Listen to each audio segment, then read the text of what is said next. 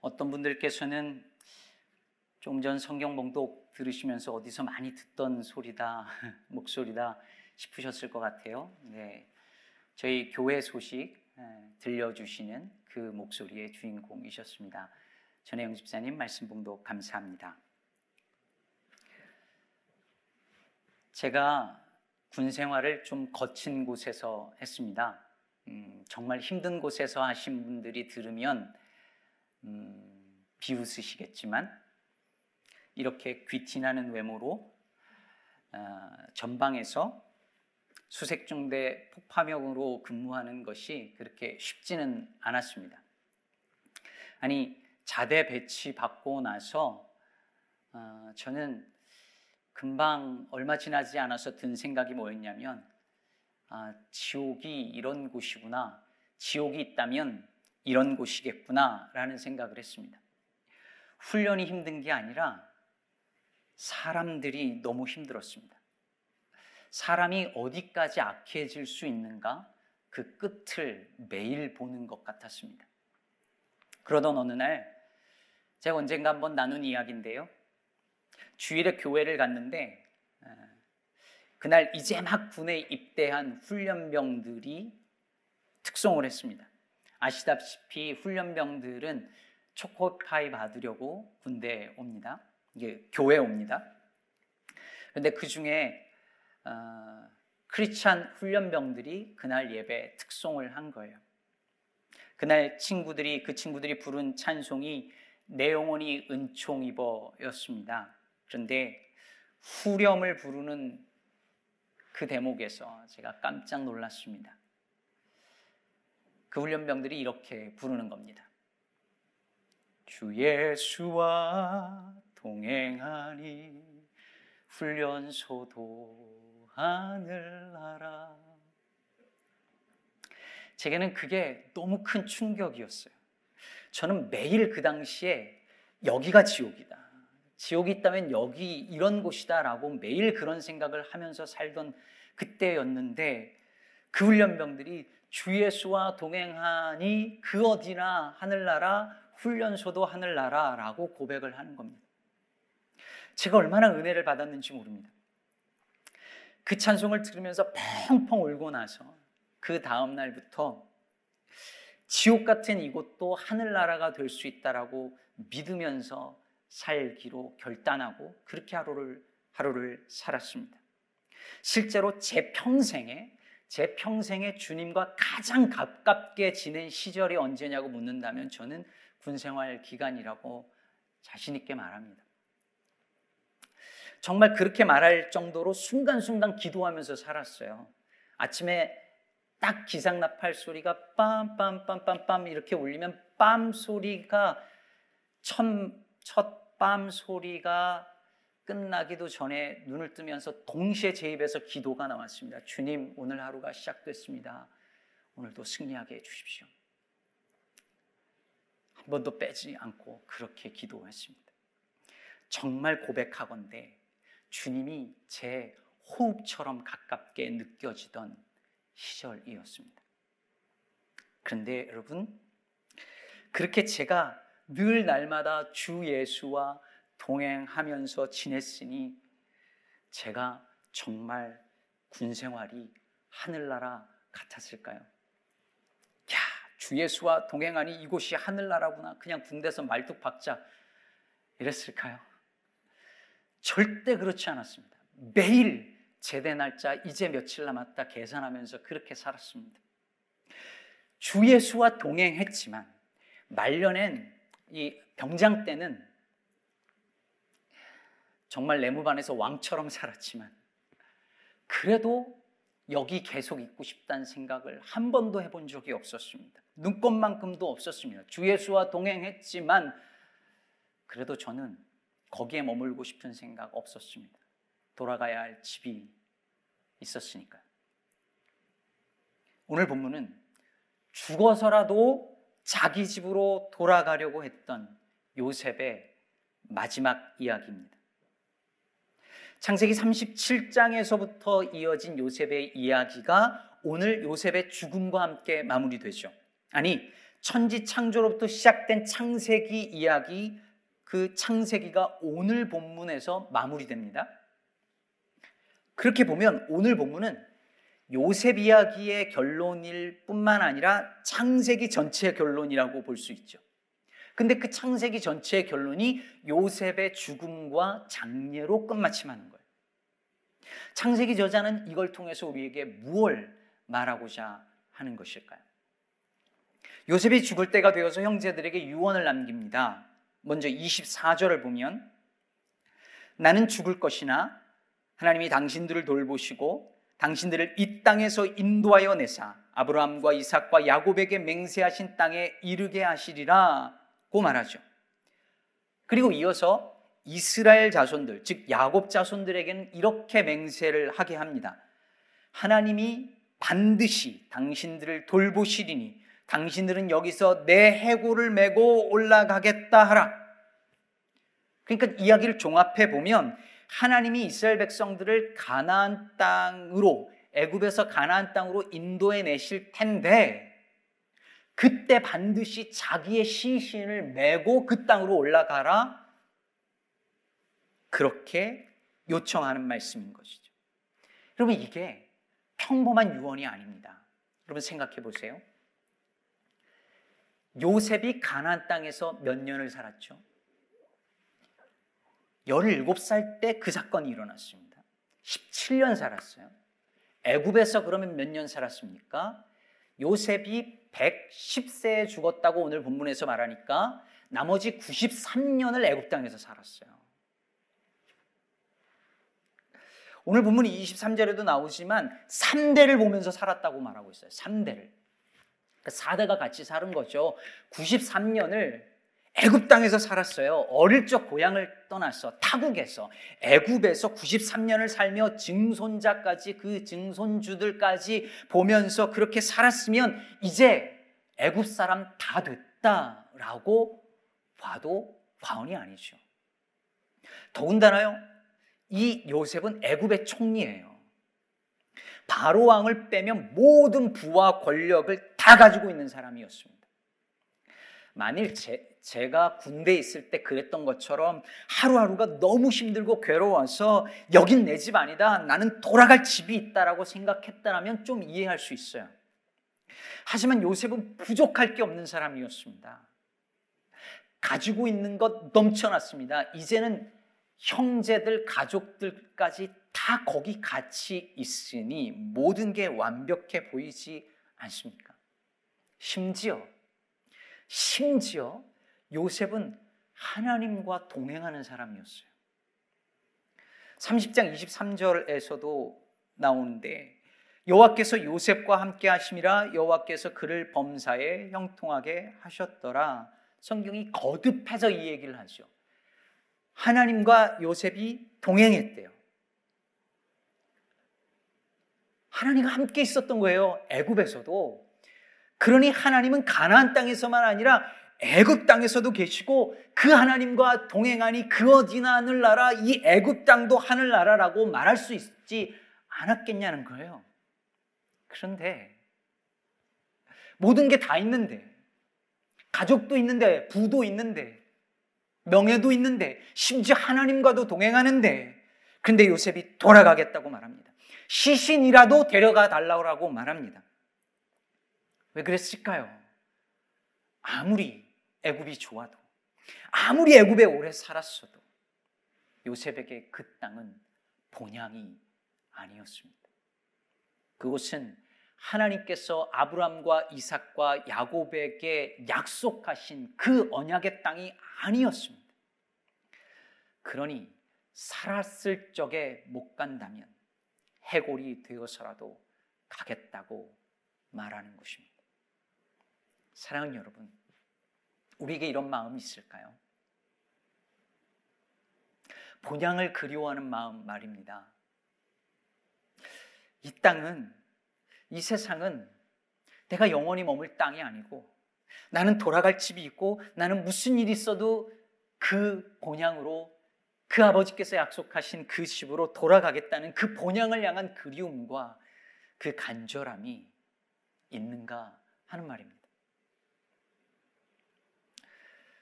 저도 이제 미국에 온지 아, 거의 20년이 되어 갑니다. 뭐 더, 저보다 더 오래 산 분들이 훨씬 많을 텐데 제가 미국에 처음 왔을 때 기숙사형 아파트 가족 아파트에서 살았거든요. 근데 음, 그때 일주일에 한 번이었는지 이주일에 한 번이었는지 한 집으로 그 동기들 그 집으로 다 모였습니다. 그래서 모여서 부침개를 다 같이 구워 먹으면서 다 같이 모여서 저 한인마트에서 빌려온 장군의 아들 비디오 테이프를 같이 다 시청을 했습니다. 그거 먹으면서 그걸 너무너무 재밌게 보고 다 그걸 다 보고 나면 또 얼마간을 기다려야 그 비디오 테이프를 빌려올 수 있다라는 그 아쉬움을 또 견뎌야 했습니다. 그때만 해도요, 한국 거 그러면 너무너무 반갑고요. 한국이 너무 그립고요. 고향 생각 뭐 이런 노래 들으면 막 눈물 나고 그랬어요. 지금 생각하면 약간 웃기지만 그랬어요, 그때. 근데 대부분의 이민자들이 그랬을 것입니다. 그런데 이곳 생활이 길어지고 직장이 생기고 집이 생기고 이제 불, 뭐 필요한 것들 다 웬만하면 구할 수 있고 자식들이 커서 자리를 잡고 그 그러면서 이곳에서의 삶이 안정되고 심지어 어떤 분들은 한국에서의 삶보다 이곳에서의 삶이 더 길고 그러면서 다들 고향에 돌아갈 생각을 접습니다. 처음에야 고향 생각만 하면 눈물 나고 그리웠지만 이제는 무덤덤해지고 돌아가고 싶은 마음도 별로 없습니다. 이제 한국 가면 거기가 낯설고 여기 오면 여기가 더 편하다는 생각이 듭니다. 혹시 그리스도인으로서의 우리의 마음의 상태가 이런 건 아닐까요? 이 세상에서의 삶에 너무 익숙해져서 영원한 하나님의 나라에 대한 그 간절한 기대 같은 건 아예 아예 잊어버리고 사는 건 아닐까요? 천국에 대한 소망 같은 거 그런 건 나이 드신 연세 드신 분이나 아니면 죽을 병에 걸린 사람들만이 갖는 것이고 대부분의 사람들은 마치 이 땅에서의 삶이 영원할 것처럼 아니 이 세계가 영원히 존재할 것처럼 그렇게 살고 있는 거 아닐까요? 이런 얘기하면 누군가 저에게 그런 얘기 할지도 모르겠습니다. 아니 지금 시대가 어느 시대인데 천국 들어가는 뭐 천국의 소망 이런 얘기를 합니까? 예수님도 천국이 여기 있다 저기 있다 할 것이 아니로 우리 안에 있다 하셨고 하나님의 나라는 장소의 개념이 아니라 통치의 개념이고 그래서 하나님의 통치가 이루어지는 바로 그곳이 하나님의 나라인 거 모르세요? 왜 갑자기 잘 나가다 7, 80년대 설교를 하십니까? 라고 물을 수 있어요. 네, 압니다. 알 뿐만 아니라 그 하나님 나라의 신학은 제 신앙과 목회의 기본 틀이자 토대입니다.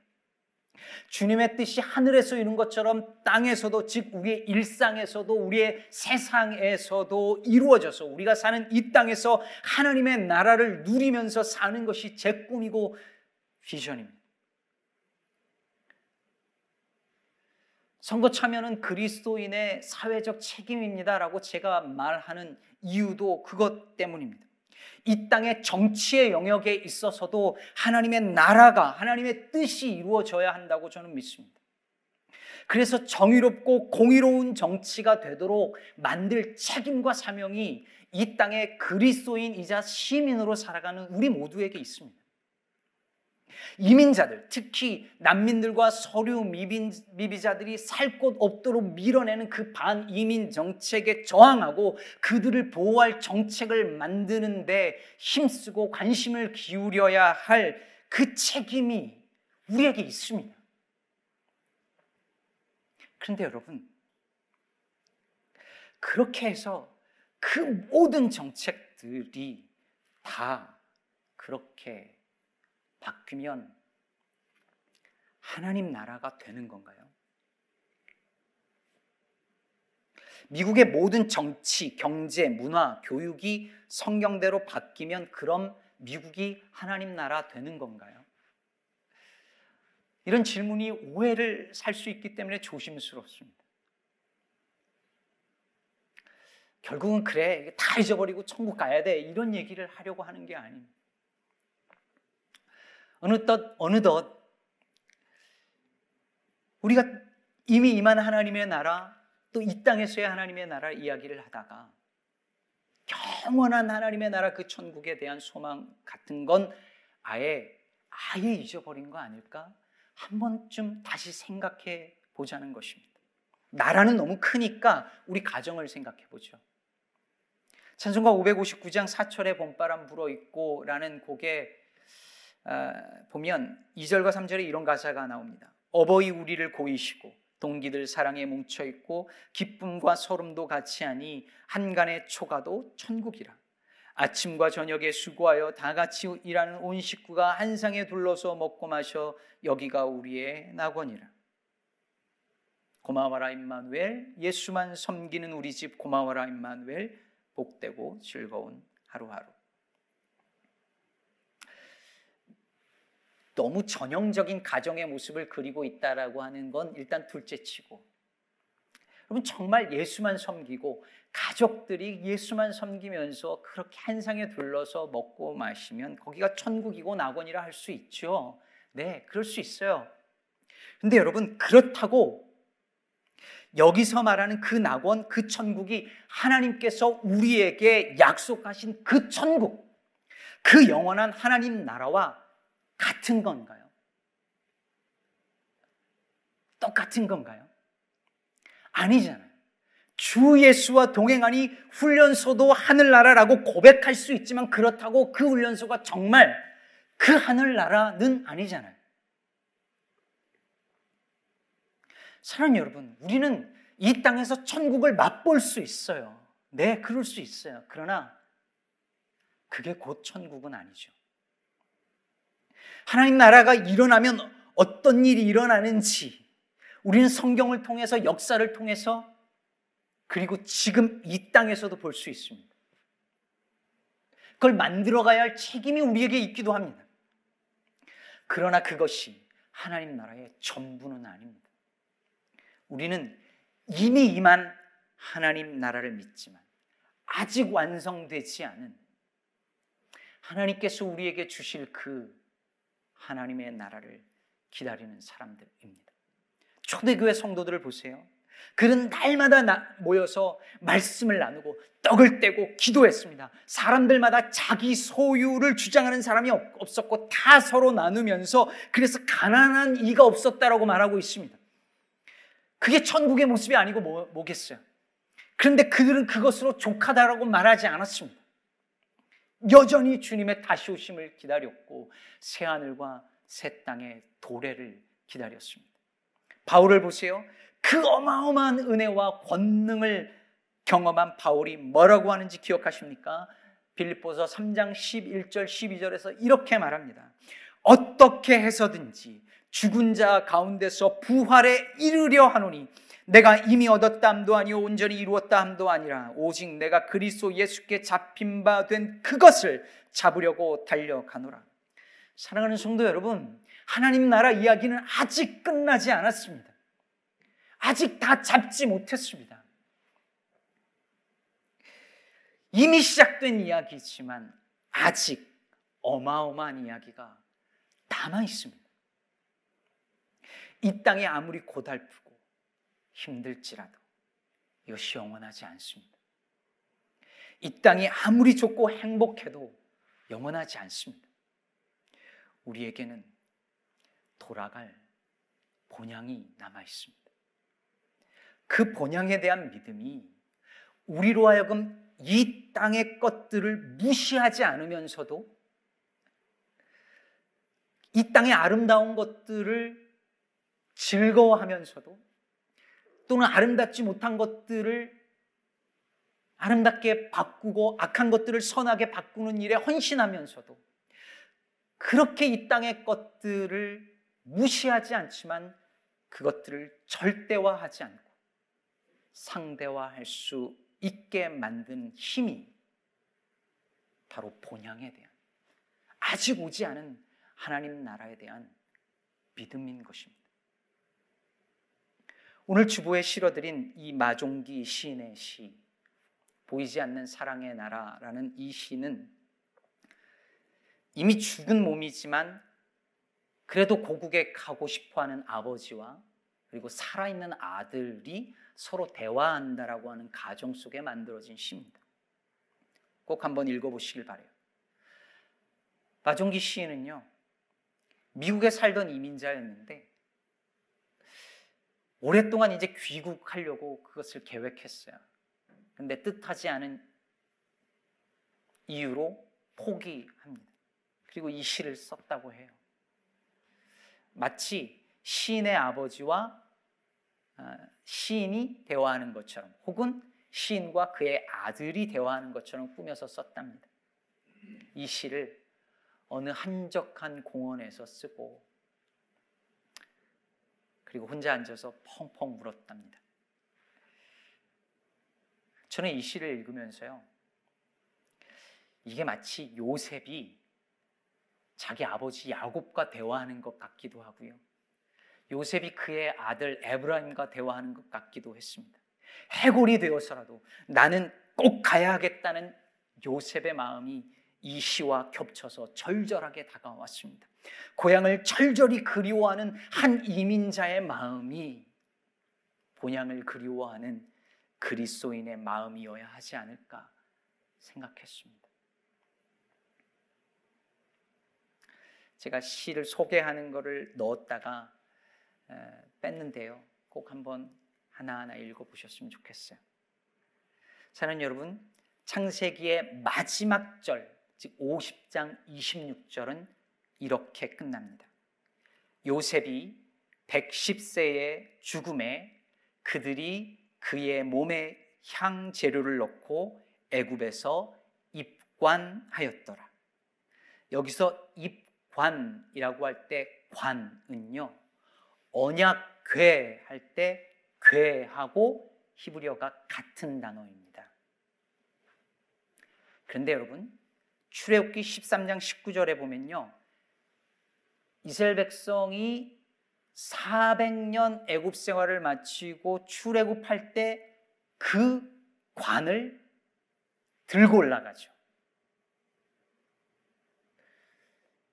그리고 여호수아 입사장에 보면 그 요셉의 유고를 가나안 땅 세겜에 장세했다고 말하고 있습니다. 그럼 여러분 생각해 보세요.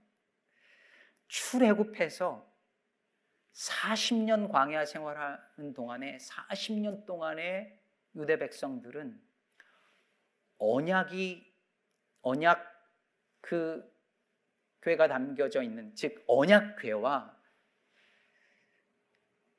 요셉의 유골이 담겨져 있는 그 괴와 이 두 개의 관을 들고 40년을 돌아다닌 거예요. 유대 문헌에 보면 죽어 있는 자의 시신을 담은 관과 살아계신 하나님의 언약을 담은 그 관을 그들이 들고 다녔다. 이렇게 말합니다. 여러분, 이스라엘 백성들이 400년 동안 이 요셉의 유언을 기억한 거죠. 그게 뭘 의미할까요? 40년 광야 생활에 그 두 개의 관을 들고 다니는 건 얼마나 어려운 일이었을까요? 근데도 그걸 들고 갔다는 게 뭘 의미할까요? 그들은 그들이 그 400년 생활 동안에 어디에 있든지 간에 그 하나님의 약속을 기억했고 끊임없이 본향을 그리워했다는 것을 보여주는 것이죠. 하나님께서 애굽에서 잘 살 때에도 종살이 할 때에도 광야 생활할 때에도 하나님께서 반드시 그들에게 약속한 것을 이루실 것이라는 믿음으로 그들은 그렇게 살았다는 것입니다. 창세기는 이런 열린 결말로 끝이 납니다. 요셉이 죽어서 입관했더라 라고 그냥 끝난 이야기인 것 같지만 우린 그 뒷이야기를 알기에 이것이 열린 결말인 것을 압니다. 그리고 창세기는 그렇게 해서 우리도 그 열린 결말을 기대하며 살라고 말합니다. 마치 내 인생 이야기를 다 아는 것처럼 어떻게 흘러갈 건지 다 아는 것처럼 이 전 세계가 어떤 운명에 처해져 있는 건지 다 아는 것처럼 살아가고 있는 이 땅의 사람들을 향하여서 이야기가 끝나지 않았다고. 다음 이야기를 기대하라고. 그렇게 열린 결말로 우리를 초대하고 있습니다. 말씀을 맺겠습니다. 오늘 본문 19절에서요. 요셉이 내가 하나님을 대신하리까라고 말합니다. 여러분 참 놀라운데요. 창세기 서두에는요. 하나님을 대신하려고 했던 아담 이야기가 나오죠. 그리고 창세기는 하나님을 대신할 수 없다라고 말하는 요셉 이야기로 끝납니다. 여러분, 우리가 아무리 발버둥 치고 오르려고 해도 하나님을 대신할 수 없는 영역이 있습니다. 내 인생의 나머지 이야기가 어떻게 쓰여질지 아직 완성되지 아니한 하나님의 나라 이야기가 어떻게 될지 우리는 모릅니다. 근데 여러분, 그 모름의 영역, 그 아직의 영역이 우리를 겸손하게 만듭니다. 그것이 우리를 때로 위로합니다. 눈에 보이는 이 땅의 삶이 아니라 우리가 마침내 이르게 될 그 본향, 그 영원한 하나님의 나라, 보이지 않는 사랑의 나라가 있다는 그 사실이 우리로 하여금 여전히 희망하게 만듭니다. 그러니 부디 이 땅의 것들을 소중히 여기고 무시하지 않으며 악을 선으로 바꾸는 일에 최선을 다하되 동시에 그것들을 상대화할 수 있는 믿음의 사람으로 이 땅에서 천국의 소망을 바라보며 살아가는 저와 여러분 우리 기쁨의 교회 성도들 되기를 주의 이름으로 축복합니다. 기도하실까요?